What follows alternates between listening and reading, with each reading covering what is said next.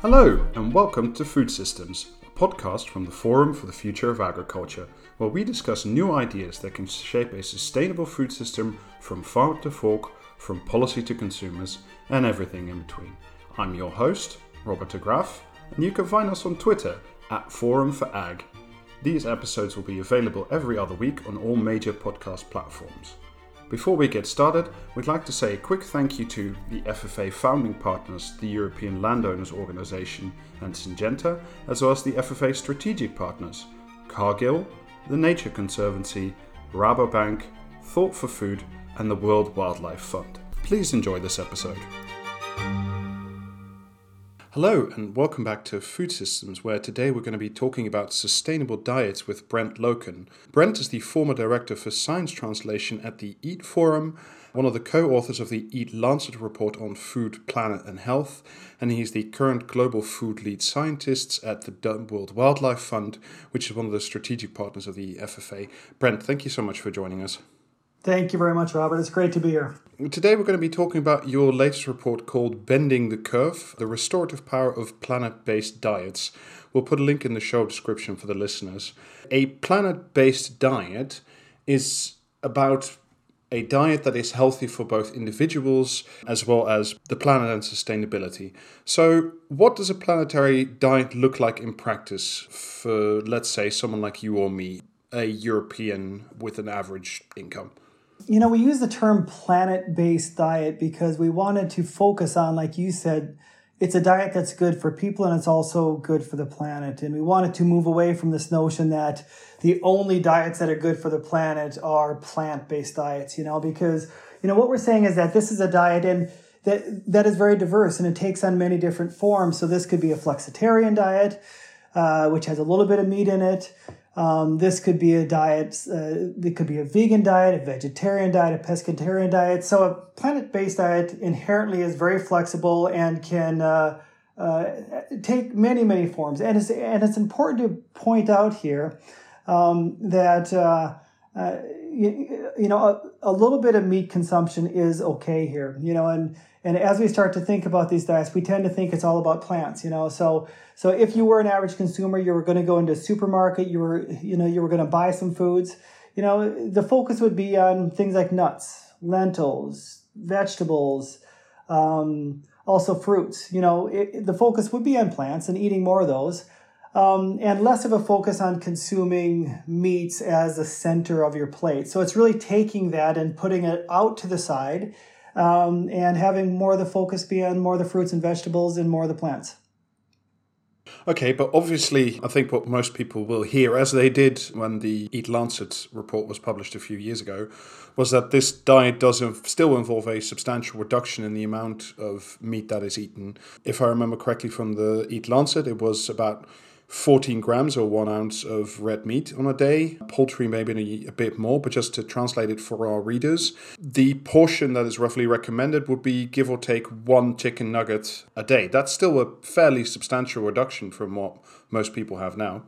that's yeah, that's a very good point. I mean, I mean, it's a it's a fairly substantial reduction in some places, you know. So in uh, mainly. Um, Western countries. So if you're looking at uh, Europe, U.S., Australia, Argentina, Brazil, uh, so it, in some countries in the world um, where meat is overconsumed, um, it, would be a pretty large reduction of meat, you know. So, but in many parts of the world, they're not even even eating 100 grams per week or 14 grams per day. Um, so it would actually involve an increase in actual consumption of meat and dairy. Uh, so when we look at a global scale, it's really more this contract and converge type thinking. Some places and some some countries will have to reduce their consumption of meat, um, uh, but those countries are currently over consuming it, and other countries are going to have to increase it, and we're going to have to figure out how to find that that that important middle area where we can decrease in some areas, bring it up in other areas, and, then find the area that, well, it works for people and it also works for the planet. And we're a long ways off from that point right now. All right. We have had people on the podcast before who agree that there needs to be shifting, shifts in diet, but they, some of them have said, no, this needs to be consumer led. The consumer needs to tell us, needs to tell the market and thereby the producers what it is they want. And then what we're already seeing is that meat consumption in some countries is already slowing down because of consumer drive. Is that enough to achieve the levels that we're talking about when we talk about the planet based diet? No. Um, I don't believe that relying on the individual consumer is actually going to be enough, that we're going to have to have government intervention as well. And it really is going to have to be a top down and bottom up approach. I think a lot of interventions that we look at tend to focus on more the bottom up approach, where it's the you know education campaigns, consumer awareness, change individual behavior, and that will uh, um, show the markets what to do, or that will signal producers what to actually produce. And I think it, that works to some degree, but that's putting the onus on the individual consumer and not on the other side. And I think that what we also have to have is we have to have um, some top down regulation. You know, we have to have, you know, we need to start pricing foods that are not healthy. We need to have some of the incentives put in place that make these foods available and affordable to everybody. And I think once we have the both the top down and bottom up working, that we can make this happen. Okay, so let's see how that works in practice. I mean, that would involve at some degree. I'm going to come back to the example of meat. I know it's a little bit unfair, but it is focal, I think, for, for a lot of people. If you go to like a very good butcher and you buy the most organic, free range, high end, you know, happiest chicken breast you could possibly buy, those are quite expensive. They're somewhere between five and ten euros for a hundred grams. So is that most of the most of the price we're looking at, and how do, does a politician sell that to to an electorate that's used to not paying that? Yeah, I mean, meat is cheap right now. You know, in many cases, most meat is cheap, unless you're buying that uh, free range organic uh, meat that tends to cost uh, more. Um, you know, but what we need to do and what we have to figure out how to do is to take that type of meat, which is right now only available to certain individuals who want to eat it, available to everybody. I mean, I, I, I, don't, I don't think that it's right, and I don't think any of us think that it's right that only a certain income bracket can afford the best meat out there that can afford uh, uh, free range happy meat, whatever that looks like. Um, uh, you know, so we have to figure out, and I think we can do it by looking at subsidies, by looking at incentives. We can start to shift this and actually make this happen. Um, you know, but uh, we are also, or I think consumers have gotten used to very cheap meat, and and and that that is going to have to change. Okay, so the era of cheap meat should be should be over. I'm sure that will give our listeners plenty of, of thoughts. I wanted to turn to another part of your report, which I found very interesting. You give the example of Denmark, where meat consumption is already declining slowly, but it is declining. But there have been bigger increases in things like coffee, cocoa demand, so chocolate and coffee drinks that are fueling deforestation in countries where that is produced. So, is it better for us to have a global trade network where things are sustainably produced, or as other people on the podcast before us have said, no, we need to produce more local food? Yeah, this is a very sensitive topic because there are a lot of individuals that believe that local food production is the way to go. You know, and this is one of the dangers as we're looking at transforming something as large as the global food system is we want to believe that there is an answer, a, a, a, panacea, a single solution that will fix everything. Um, and I fear that local food production is one of these panaceas that we tend to look towards. You know, um, in some cases, local food production works, and it is the best way of um, and the most environmentally friendly way of actually eating. You know, we we eat what's locally produced. It doesn't have to actually, you know, travel that far from the farm to your fork. Um, but that's not always the case. You know, in some instances, local food production is not the most environmentally friendly. And, you know, if you're looking at some developing countries that have to increase consumption of certain foods, that could potentially come at a cost. And that, that, that cost could mean cutting down more of their environment to, um, to meet that demand if, we are, if we're only focusing on local food production. Uh, now, in that particular case, that would have negative greenhouse gas emissions impacts, negative biodiversity loss impacts, and, and we might need to solve those instances through increase in trade. Now, um, if we decarbonize the transport sector, which is something that we have agreed to do under you know Paris, then transporting food around the world won't matter because we're transporting food and it still doesn't have an actual climate impact. Um, and once we get to that point, and once we start to, you know, um, um, remove some of the environmental impact out of the transport sector, then then the trade issue becomes less of an issue. All right, so we are already facing a food system that is under severe strain. But we also have what is projected to be a further increase in the in the global population. The the number that often gets bandied about is the 10 billion people by 2050. How does population growth factor into this discussion? Because will we need to produce more food overall? Yeah, a lot more. You know, this is one of those things that we also haven't come to terms with is the fact that we're going to add another 2 billion people to the planet. Uh, so we're we're essentially producing enough food right now for 7.4 billion people, um, which I th- I believe is the number right now, around 7.4, 7.5 billion. Um, but we're doing it by exploiting the natural resources, um, and and we're bankrupting the natural resources right now just to produce food for about 7.4 billion people. So we have to figure out how to produce food for another 2 billion people and do it with less impact and not more, and that's a huge task.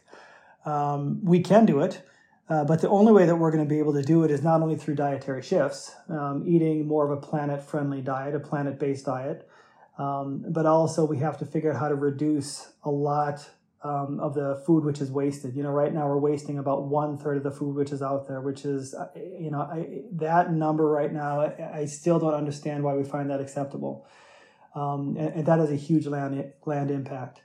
Um, and we're also producing food in ways that are not very good for the planet. And we have to figure out how to produce it better. And if we do those three things, producing food more environmentally friendly, uh, wasting less food, and shifting diets towards more planet friendly or planet based diets, uh, we can actually feed every single person on the planet, 10 billion people by, um, by 2050, a healthy and sustainable diet. Past, past 10 billion people, it might be tricky um, uh, you know, 10 billion might be a cutoff where uh, upwards of that it will be hard to actually, uh, you know, do this. So even if we optimize everything and we project a sort of technological advances still further beyond the 10 billion the ecosystems underpinning the planet essentially would no longer be able to, to, to, cope, is what you're saying. The ecosystems underpinning the planet would no longer be able to cope unless there is some technology that we can't foresee, unless there is some sort of technological breakthrough in the next 30 years that would, you know, substantially increase um, increase production of food. But I don't want to bank the future of the planet and the future of the human species on something which hasn't been developed at this point. And I would rather rely on what we know. And what we know is we can do it with the technology that we have today um, and with the farming practices that we know today. Okay, so let's let's talk briefly about the, the farming practices then. Um, apart from the report, you also released a uh, video recently with uh, TED Education called "The Perfect Farm." I encourage everybody who's listening to, to, to watch it. It's eight minutes. It's quite nice, wherein you uh, lay out sort of a vision of the perfect farm. So, can you describe to our listeners what that looks like? Well, it's definitely a farm that's very different from how we're farming today. You know, we tend to think of farming as being single crops, only corn, only rice, only soy, uh, vast open fields of a single crop, you know, and that's not very, that's not a very friendly type of way of actually farming for the planet. This, this more planet friendly farming, this perfect farm is one that would definitely reduce the environmental impact while increasing yields. And that's what we have to figure out how to do is increase yields on a lot of the soils that we have on a lot of the farms that we have while reducing the impact. And you know, both of those have to work in you know opposite directions. It can be done, um, but it but it definitely means that we rethink farming and it and it, we we rethink it by maybe planting more trees on farms. We make it more biodiversity friendly. Uh, do we have to add as much fertilizer on these farms, or can we do it through other methods? You know, so it's really this mosaic of different animals and different plants uh, different species that we're actually farming on the same area of land. And that creates a very thriving um, ecosystem and very thriving system of farmland that uh, allows us to produce food, have high yields, and have very low impact. And, and, and this can be done. And it's been proven that it actually can be done. Now, in the in the video, you point out some of the elements that, that go into this, including them, as you mentioned, things like agroforestry, intercropping, but also things like more technological solutions from relatively simple cold storage facilities to more advanced robotics and, and that kind of thing, new strains of, of plants. Right now, a lot of farmers don't have the money to invest in anywhere near the sort of the technological aspects of, of what is needed. So, where are the resources going to come from? Who's going to pay the bill for this transformation, so to speak? Well, yeah, I mean this this builds upon my previous comment about technology. Um, I don't want to rely on technology to save us with farming as well. You know, so we, you know, although in that video we do, you know, talk about the important role that technology could play, we're not saying that technology has to be part of the solution. We're saying that it can amplify and actually accelerate what those solutions are. Um, so if we have technology on the farms, we believe that it can actually help increase crop yields, decrease environmental impact. Uh, but that's going to be expensive, like you said, and somebody's going to have to pay for it. Um, and you know, we believe that if um, you know technology does increase yields and do these things that we want, that it has to be available to every single person on the planet. Um, I also believe that the money's there if we want it to be there. You know, if we think about the huge sums of money that went into the COVID relief packages, uh, those funds could be put to you know producing some of the best food on the planet in the most environmentally friendly way. You know i can't think of a much better way of using money like that. I'm sure that there are people who would have another use for that yeah yeah i'm sure i I wonder though, this is a fairly substantial transformation of, of certainly of our diet, but also our production system. In the IPCC report on one and a half degrees global warming, they already say that we need to drop our carbon emissions 45% by 2030 from 2010 levels and essentially reach net zero around 2050. So what's the time frame on this transformation? How fast do we need to be? Fast. I mean, we have to be very fast here, you know, and I think we have to start wrapping our heads around the fact that this is something that has to happen extremely quickly. Um, you know, the age of incremental solutions, the age of just doing baby steps is really over. That we really need to start thinking in this exponential type manner, where it's exponential solutions and and you know exponential impact. Um, and that's something that we haven't quite grasped yet. You know, if we're thinking about having emissions by 2030, having again by 2040 and uh, having again by 2050, essentially bringing emissions down to zero by 2050, that's fast. That's very fast. The same goes for the food system. You know, we have to figure out how to um, change a food system in a way that decreases impact and also produces more food. Um, uh, you know, so this is something that we can't wait to actually happen. It's uh, it's something that we have to have in place um, uh, very, very quickly. And, and when we look at it, you know, um, human lives are at stake. Um, and uh, uh, there should be, you know, that should be a pretty strong driver for all of us to make this happen. Now, one of the ways, certainly, this is, I think, a problem that's more widely recognized around the world now, certainly than it was 10 years ago. One of the ways that's, that people are trying to tackle this is through the World Food System Summit, uh, part of the UN. You are personally involved with Action Track 3 to boost nature friendly productions. What are your expectations? Because if you look at Paris, for example, which is a great agreement, but we can't say that we're being that we're living up to the promise as as a world. What are your expectations of the World Food Summit? Uh, quite big actually, and I would say that Paris is a pretty, you know, we might not be living up to it, but it's definitely a framework that has pulled the world together. It's given us something to come together and to rally behind. Um, you know, 2015, all you know, most of the countries on the planet signing up for this. You know, we're you know, most of the countries right now are working on their NDCs that are that are starting to develop their um, uh, their new development plans based on how do they meet the not only the SDGs but also the NDCs. You know, and I think the same thing has to happen for um, food systems. Is that some sort of global framework convention or um, some sort of coordinating type of framework that helps all the countries to come together and make sense of this because we're asking every single country on this planet to change their food system, to transform their food system. Some places are going to have to reduce consumption of certain foods. Some places are going to have to increase. Some places are going to have to produce more. Some places are going to have to produce less. It's a massively complex puzzle that we have to actually put this together. And in addition, we have to trade food. You know, so we have a lot of national level and regional level food systems, but it's all connected through this one global food system. And because of that, I think it needs to be coordinated through some government or intergovernmental, you know, body. Um, so that's why I think the UN Food System Summit can really jump in and play the role of, of, of helping to coordinate this uh, international efforts to to fix what, what what is one of the biggest things that we have to fix right now today, and that's that's the food system. So, big expectations.